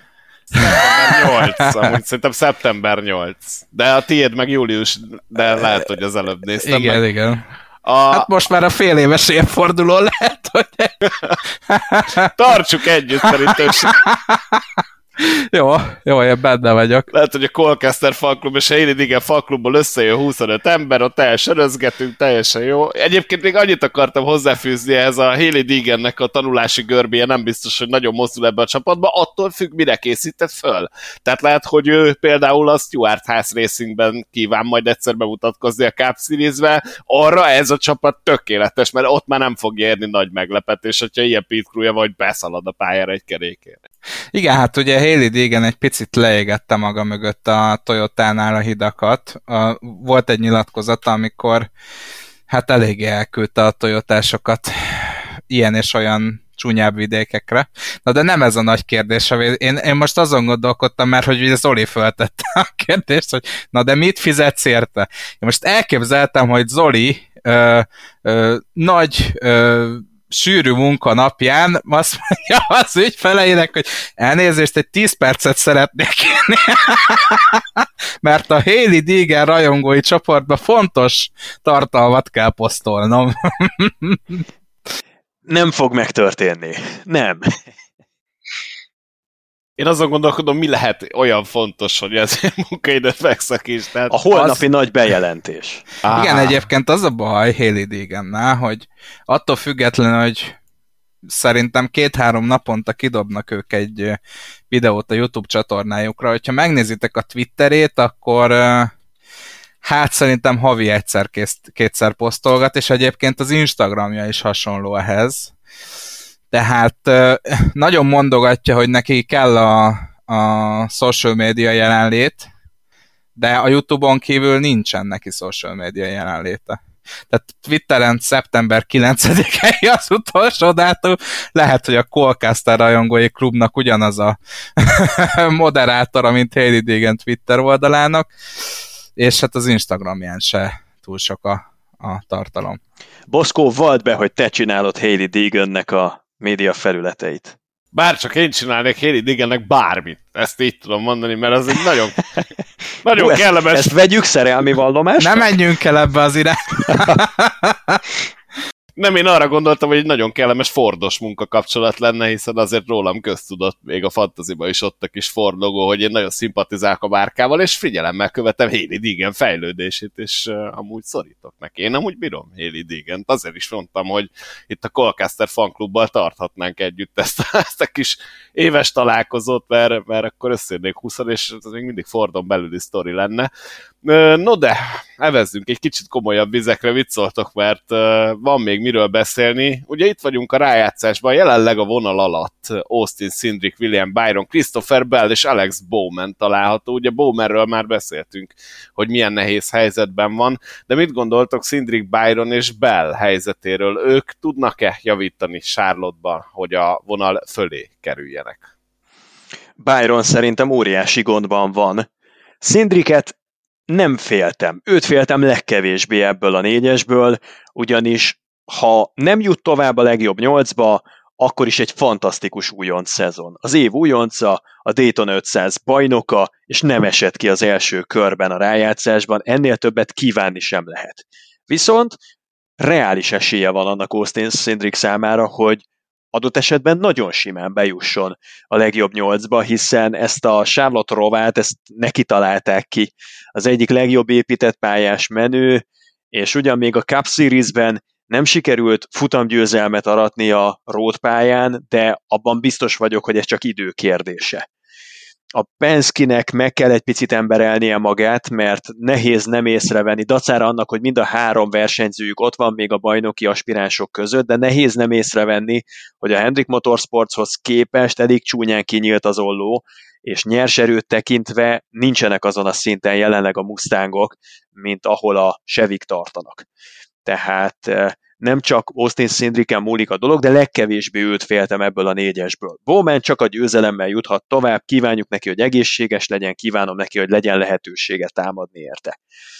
Byronnál nyilván eh, nem egy rossz épített pályás versenyző. Nagyon sokat fejlődött ő is. A szimulátoros iskola termelte ki William byron talán az első ilyen szupersztárja lehet a NASCAR-nak, eh, és ott azért nagyon kell tudni épített pályán versenyezni ilyen háttérrel. Ezzel együtt azt gondolom, hogy, hogy túl nagy falat, 25 pontos hátrányt ledolgozni, tehát kell a körülményeknek szerencsés együttállása, meg összejátszása, ahhoz, hogy William Byron tovább jusson. Ne feledjük, épített pályáról lévén szó, az a 60 pont, ami megszerezhető, az ezzel a hetedik generációs kocsival, meg a mezőnynek a sűrűségével inkább csak 40 pont tehát nem tud kinyílni annyira az olló az etapvégi eltérő stratégiának, ugye a rövid pitelés primátusának köszönhetően nem tud annyira kinyílni az olló, hogy tetemes ponthátrányokat ledolgoz. Így aztán az a 11 pontos deficitje William Byronnak, ami jelenleg a választóvonal és közte tátong, az inkább a standard pontszámítás szerint ennek a másfél szerese, lévén 40 pont a maximum megszerezhető, nem 60. Úgyhogy ez, ez nagyobb hátrány, mint aminek kinéz. És pont a választóvonalon ott van Chase Briscoe, meg azt hiszem Austin Cindric, ugye, akik Byronnál megmerem kockáztatni, hogy jobb épített pályás menők, egy olyan pályán, ahol talán valamelyest eltűnik a seviknek az előnye, én nem sok pénzt tennék Byronra, megmondom őszintén. Andris, te hogy látod ezt a szituációt? Nekem jó megérzéseim vannak be. Na és akkor itt jön a bold prediction. Akkor én most nyugodtam meg.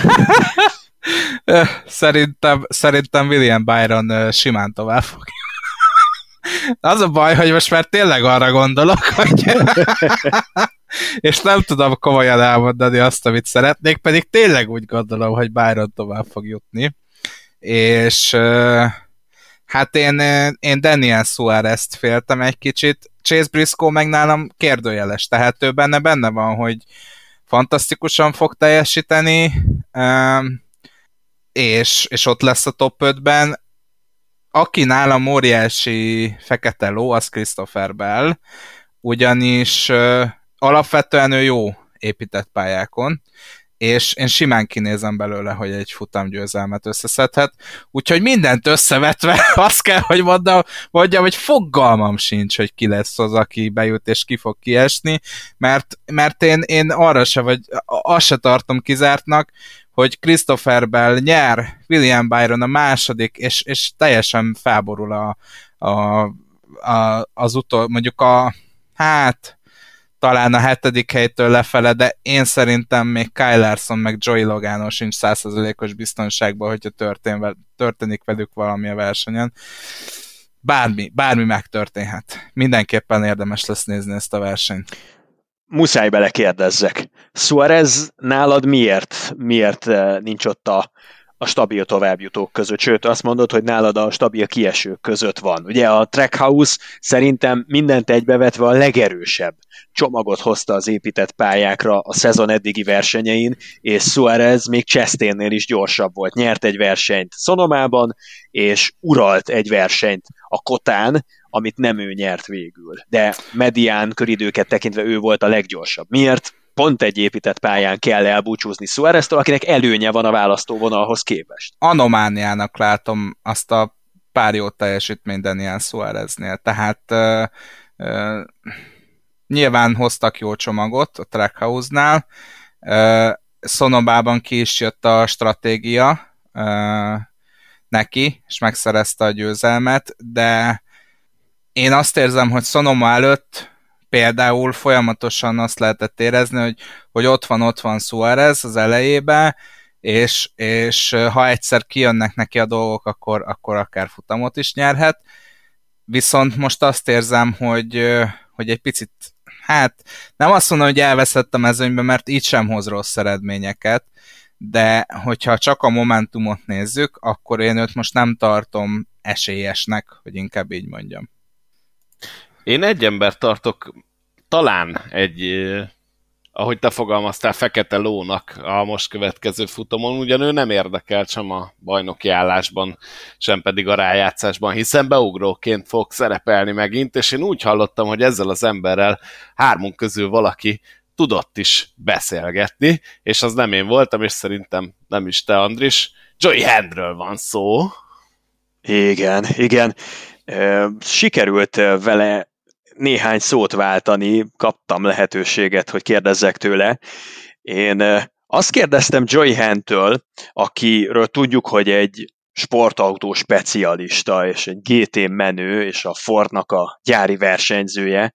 Azt kérdeztem tőle, hogy mivel számottevő tapasztalattal rendelkezik nagyon-nagyon sok másik sorozatból, ő, mint ilyen félig meddig kívülálló, hogyan tekint a Cup Series-nek a mezőnyére, mit mondana az általános tehetség szintre, és okkal feltételezzük mi azt, hogy összességében egy átlagos Cup Series versenyző az agresszívebb, mint Joey Handnek az átlagos vetétársai szoktak lenni más szakágakban. És szépen hosszan válaszol Joey Hand, végtelenül jópofa figura, azt mondja, hogy ő azt hiszi, hogy a NASCAR Cup Series-ben olyan mély a merítés, és annyira magas szintű az általános tehetségnek a színvonala, meg a, a, a jelenléte, az, amilyen szinten a tehetség képviseltetve van a jelenlegi kupamezőnyben, ami gyakorlatilag példátlan.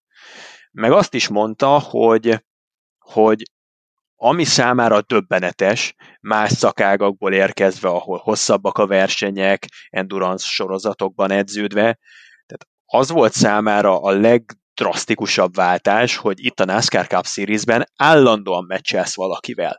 Ha a harmadik helyért, akkor a harmadik helyért, ha a 33 ért, akkor a 33 ért, de áldász küzdelmek dúlnak a mezőny minden egyes szegletében, és ezért is lehet nagyon élvezetes nem csak pilóták számára, hanem a nézők számára is követni, mondjuk kint a helyszínen az eseményeket, úgyhogy ezt különösen kiemelte. És mondom még, hogy mit kérdeztem tőle, arra viszont a választ nem árulom el, azt valamilyen formában majd megpróbáljuk közzé tenni, de azt is megkérdeztem tőle, hogy hogy érzi azzal, hogy ez az új hetedik generációs autó, ez egyfajta GT-sebb, sportautósabb irányvonalat vett, neki, mint GT sportautó specialistának van előnye a Cup Series mezőnyel szemben, akik teljesen más autókkal tanultak vezetni, és ha van előnye Joey Hennek, akkor ő hogyan gondolja, hogy miben rejlik, hol érhető tetten ez az előnye. Erre is jó választ adott, de ezt most nem lövöm le. Majd a közvetítésben, hogyha más nem, nem, mert gondolom az Arena 4-en meg lesz osztva, úgyhogy majd érdemes ezt is figyelni. Nem akarom rád rakni a terhet, persze, hogy a közvetítésben mindenképp beszélni kell róla, de addig minden esetre legyen ez egy ütőkártya nálad. Lesz rá alkalom szerintem. Valamilyen formában közzé fogjuk tenni. Érdemes figyelni, tehát az Arena 4 különböző csatornáit is nem biztos, hogy a közvetítésben de lehet. És akkor eljutottunk szerintem arra a pontra, Majd, hogy majd akkor, amikor Igen? senki nem fog rá számítani, majd akkor fogjuk bedobni. Azért, ha ezzel fölkelteszel, lehet, hogy morcos lesz. akkor azt hiszem az az egyetlen, amikor én nem számítanék rá. Egyébként figyelem, rajta tartom a, a kezem ezeken a csatornákon. Hét győztese, vesztese, erkölcsi külön díjasa. Kit tudnátok nevezni? Kezdjük a hét győztesével. Én bedobnék egy, hát teljesen egyértelmű tippet, szerintem Chase Elliott volt a hét győztese, aki már kezdett itt visszacsúszni a playoff táblázatban, erre bebiztosította továbbjutását, és teljesen nyugodtan érkezhet meg a rovára, fellélegezhet, egy kicsit kiengedhet. Nálam nem kérdés, hogy Eliott, de mondjátok, hogyha ti mást gondoltok. Nálam nem Eliott a hét győztese, hanem AJ Allmendinger és a Kolig Racing, ugyanis AJ Allmendinger megnyerte az Xfinity futamot Degában, életében először tudott győzni Super Speedway-en, és a tegnapi napon, azt hiszem a tegnapi napon lerántották a leplet a jövő évi tervekről. AJ Allmendinger visszatér teljes, menetrendes versenyzőként a Cup Series-be, ő fogja vezetni az egész szezonban, 2023-ban a Kolig Racingnek a 16-os kamaróját, abszolút rájátszás esélyes, titkos bajnok esélyes innentől kezdve AJ Allmendinger, értem én persze, Eliott számára is fontos volt, hogy megfordítsa az egész lefolyását ennek a bajnoki szezonnak, amikor úgy tűnik, hogy a kezei közül kicsúszik az Alfa hímnek a szerepe, és ezt most megint meg tudta erősíteni, de ennél szerintem sokkal nagyobb távlatokat nyit meg az AJ Allmendinger féle bejelentés. Um, szerintem én, én egy harmadik embert mondanánk, méghozzá dr. Juhász Zoltánt, aki Ez tetszik! Aki a fantaziban az egyik nagy riválisát elvesztette ezen a héten, viccet félretéve. De most mind... ezzel a hét vesztesére is van tippem.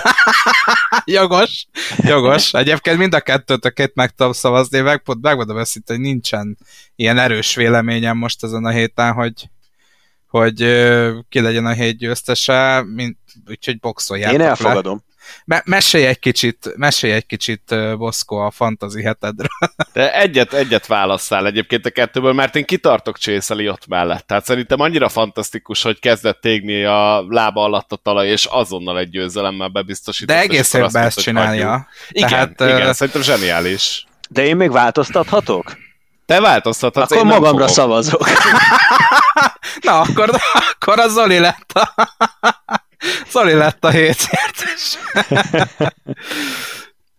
Hát Oké, okay, kettő az egy ellen megszavaztunk. Jó, akkor a hét vesztesére jelölöm magamat, aki megint nem tettem fantazit, az évben már másodszor, úgyhogy 100 ponton kívülre kerültem dr. Juhász Zoltánhoz képest a fantaziba, de, de még jövök, nem tudom, Zoli tervezel rakni az utolsó futamokra is.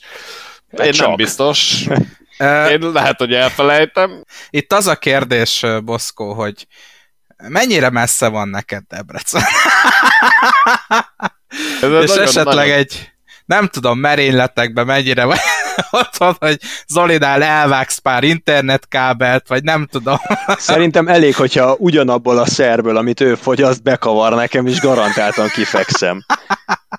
Hát nem. Mitől tudsz te állandóan aludni vasárnap este 8 órakor? Még azt sem mondhatjuk, hogy éjfélkor kezdődött volna a talladégai verseny annyira hozzászoktam, hogy a vasárnap az a chill, a relax, a délutáni szundik ideje, az F1 alatt elalvás, vagy az F1 után elalvás, és hát ilyen eh, borongós volt az idő, esett is, Úgyhogy úgy volt vele a szervezetem, hogy egy ilyen nyolcig szuszókálok, egy ilyen kitolom, kitolom ezt a gondolj, el, gondolj arra, Zoli, hogy amikor te zakatolsz föl a NASCAR közvetítésre, a Boszko az igazakármát alussza, és, és várja, hogy te szépen beérj, és elkezd a NASCAR közvetítést. Mennyire jó érzés ebbe belegondolni, nem? De én azt nem értem, hogy az okostelefonok világában, amikor lemész az ecseri piacra, és szerintem 500 forintból 6 kiló olyan műszaki cikket tudsz vásárolni, ami felébreszt 8 óra előtt 10 perccel. Meg eleve minek kell az utolsó pillanatra hagyni a fantazinak a, a beállítását. Tehát mit vesztenél akkor, hogyha vasárnap délután a húslevesről a gyöngyöző zsírcseppek már úgy csorognának le a bajszodon, hogy meg van rakva a fantasy. Akkor mi lenne Boszkó? Én ezt teljesen adhok módon csinálom. Tehát van, hogy mit tudom én, szerdán eszembe jut az adás után, és akkor megcsinálom. Van, hogy pénteken, ebédszünetben nyomogatom a telefont, megcsinálom. Van, hogy szombaton, van, hogy megvárom a kvalit, van, hogy nem. Hát most nem, teljesen kiment a fejemből. Annyira megnyugodtam, hogy bemondtam McDowell-t, kitartottam mellette. Egyébként nem volt rossz tipp, mert top 8-ba végzett pontszámok alapján, azt azért hozzátenném, hogyha valaki nem akart rájátszás szereplőt használni, akkor egy tippek tökéletesen bejött McDowell, mert tényleg elölment, megpróbálkozott egész egyszerűen elfelejtettem, mással voltam elfoglalva, szombatom az katasztrofálisan alakult, és a legtöbbször szombaton állítom egyébként a fantazit, és valahogy, vas, valahogy elmaradt vasárnap. Meg, meg ugye nekem ez a 9 volt a fejembe, 8-kor volt a futam, nem hazudok, 19 óra 59-kor már eszembe jutott, itt voltam a gépnél, de már le volt zárva. Ettől függetlenül még második vagyok, úgyhogy küzdök, küzdök, mert most már két verseny mínuszban vagyok így azért elég nehéz, de, de majd azért rakunk valamit. De hogy akkor, akkor most legyek én a hét vesztes, és akkor megvan a hét győztes, és ki legyen a külön díjas. Az lehet Eliott? Mert megmentette a szezonját? Hát igen, tulajdonképpen mondhatjuk, hogy azért a valós NASCAR szezon egy másodlagos szerepet tölt be az Arena 4-nek a NASCAR fantázia mellett én, én nekem egyikre sincs nagyon erős véleményem ezen a héten, mert azért valljuk be őszintén, hogy olyan nagy változások Alex Bowmannen kívül nem történtek a, a, a rájátszásban, tehát volt egy nyugodt taladegánk, nem törte össze senki magát, nem vesztette senki az esélyét a továbbjutásra, tehát igazából sok mindent nem tudok mondani. Igen, nagyon nehéz. Most az erkölcsi külön díjason én még nem gondolkodtam, de amellett tudnék érvelni, hogy az elmúlt tíz napnak a vesztese az a Hendrik Motorsports. Mondom ezt úgy, hogy Chase Elliott nyert egy versenyt. De rajta kívül, azért ha megnézitek, szerintem Kyle Larson se vigéckedhet annyira, a tabellán elfoglalt helyezése az, az őt is egy egy defektre, vagy egy elnézett féktávra, egy, egy, egy Kevin Harvickolt egyes kanyarra teszi a kieséstől, bajnoki címvédőként a Charlotte Roválon. Tehát már eleve ő neki a helyzete se túl rózsás. A Bowman sztorit azt kitárgyaltuk, és nagy valószínűséggel elveszítjük a legjobb nyolc között legalább az egyik Hendrik Motorsportost, de jelen körülmények között inkább mind a kettőt a választóvonalat alulról figyelők táborából, mert Alex Bowman szinte biztos, hogy kiesik, és William Byron pedig nagyon nagy deficittel érkezik. Úgyhogy nálam a vesztes, bármi meglepő, az a Hendrik Motorsports, mert benne van a levegőben, hogy akár a négy versenyzőjükből hármat is elveszítenek. És, és az nagyon nagy érvágás. Én, én vesztesnek megtartanám saját magamat, és ezt akkor szavaznám meg, ha már megtörtént. Mit szóltok? És akkor elköltsi külön díjas nem feltétlenül kell osztanunk, vagy lehetne Eliott. Szavazzuk meg Kodivert. Végig csinálta a versenyt. Ez, ez mondjuk igaz. Össze-vissza szalagozott, gipszelt, törött lábbal, megcsinálta Kódi. Le a kalappal előtte. Jó, én ezzel tudok jönni. Akkor legalább egy normális jelöltünk van a háromból, a győztes vesztes erkölcsi vagy, vagy még az jutott eszembe, hogy a mezőnyt meg lehetne szavazni erkölcsi külön díjasnak. Mert... Ez, na ez jó. Nem? Ez Mert jó. ahhoz képest, ahogyan itt szokták aprítani egymást, láttuk, éreztük mindannyian, hogy ez a talladéga más volt, és nagyon jókor volt, nagyon jól más, mint, mint amilyen szokott lenni. Jó, ezt adom. És akkor még egy dolog, hogy mindenkinek kéne mondani egy nevet, aki remekül fog szerepelni a Charlotte roválom a fantaziba. Hát én, én bemondom, ha már ennyit beszéltünk Kyle Larsonról, meg hogy veszélybe van, én bemondom Kyle Larson-t, úgyhogy mindenki készítse be a, a mindenkire csak Kyle Larsonra ne tipjét. Én a mondó vagyok, hogy ő, ő nagyon jól fog szerepelni, és nem zárom ki, hogy nyerni is fog itt a roválom. Most vettem ki a fantaziból, egyébként Kyle larson akartam én is, de ebbe a pillanatban kihúztam, felejtsük. um, nem könnyű. Nyilván jönnek a szokásos áldozatok, akiket lehetne mondani az épített pályás specialistákat, és Chase Elliottnak a hullám, amit meglovagol éppen, az, az, az több, mint biztató. Én ugyanakkor egy picit meglepetés győztesben gondolkodom, tehát én azt érzem, hogy Austin Cindric és Chase Briscoe meg tudják magukat emberelni, és hatalmasat fognak küzdeni az utolsó bejutó helyért. Még olyan forgatókönyvet is el tudok képzelni akár, hogy küzdenek a verseny megnyeréséért, úgy, hogy aki nem nyer közülük, az kiesik a bajnokságból. Tehát egész vad forgatókönyveket mondanék, és inkább Szindrikre tenném a voksomat, úgyhogy Szindriket én nem tudom nélkülözni most a fantasy csapatból, mindenképp használni fogom, és, és, és látom benne a potenciált, hogy kiemelkedik, megy tovább a legjobb nyolc közé a Dayton 500 bajnoka. Én unalmas leszek. Megmondom őszintén nektek, én Chase ott egészen biztosan be fogom rakni erre a futamra. Szerintem ez nem igényel különösebb magyarázatot, nagyon jó formában van Eliott, nagyon hát, erős. Ha nem alszol, ak- akkor be fogod igen, rakni, egész igen. biztosan. igen. Hát hagyni kell esélyt mindenkinek. Úgyhogy én ezt az idei fantazit ezzel a két minusszal elcsesztem, de igyekszem azért, igyekszem azért helyrehozni, Chase Eliott. Szerintem, szerintem ott lesz a futamgyőzelem közepében. Ha más nem, akkor nagyon-nagyon jó pontokat biztosan szállít majd. hogyha nem marad bennünk semmi, akkor viszont elmondjuk, hogy a hétvégén a futamot a meccs négyen és az Arena 4 pluszon láthatjuk. Mindjárt mondom pontosan, hogy mikor elő kell ásnom, mert föl van írva. Vasárnap 8 órakor, húj, húj, ez fantazi szempontból neccesre nem aha. 9-kor van. aha, aha, oké. Okay. Jó, te már tudtad ezt. Én tudtam, de megvártam, hogy kikeresd, mert úgy vagyok vele, hogy ha nem rásegítéssel jössz rá, hanem saját magadtól, akkor jobban fog rögzülni, és nem fogsz eladni. Azért érzem, érzem az örömöt a hangodon, hogy ez most, most, most nagyon elhúztál. És, és bocsássatok meg, most néztem meg, az egyik ö, választási lehetőség, ugye tippelni kell mindig, hogy ö, hogy melyik versenyző fog jobban szerepelni a kettőből. Az egyik az Chase Elliott vs. Kyle Larson. Úgyhogy hát érdekes lesz ezt, ezt meg kiválasztani, melyikük fog jobban teljesíteni.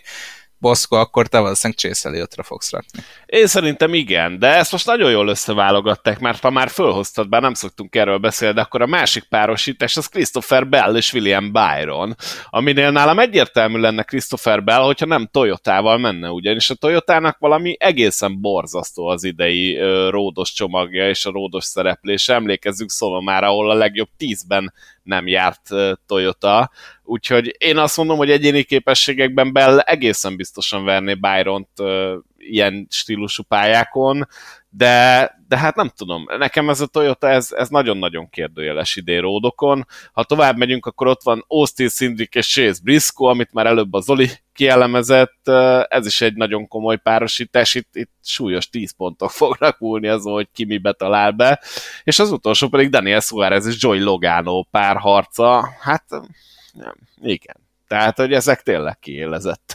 küzdelmek lesznek, és ember legyen a talpán, aki ezt megtippeli. És szerintem ezzel akkor zárhatjuk is a legújabb azaz a 33. epizódot, hogyha valakinek tetszett, akkor kövessen be minket azon a fronton, ahol ő ezt hallgatja, akár Spotify-on, akár bármelyik podcast appban. Várunk titeket a jövő héten is, köszi, hogy itt voltatok velünk, és akkor nézzétek a Charlotte Rovál futamot vasárnap este 8-kor a Match 4-en, illetve az Arena 4 pluszon. Szevasztok, sziasztok! Sziasztok! Sziasztok!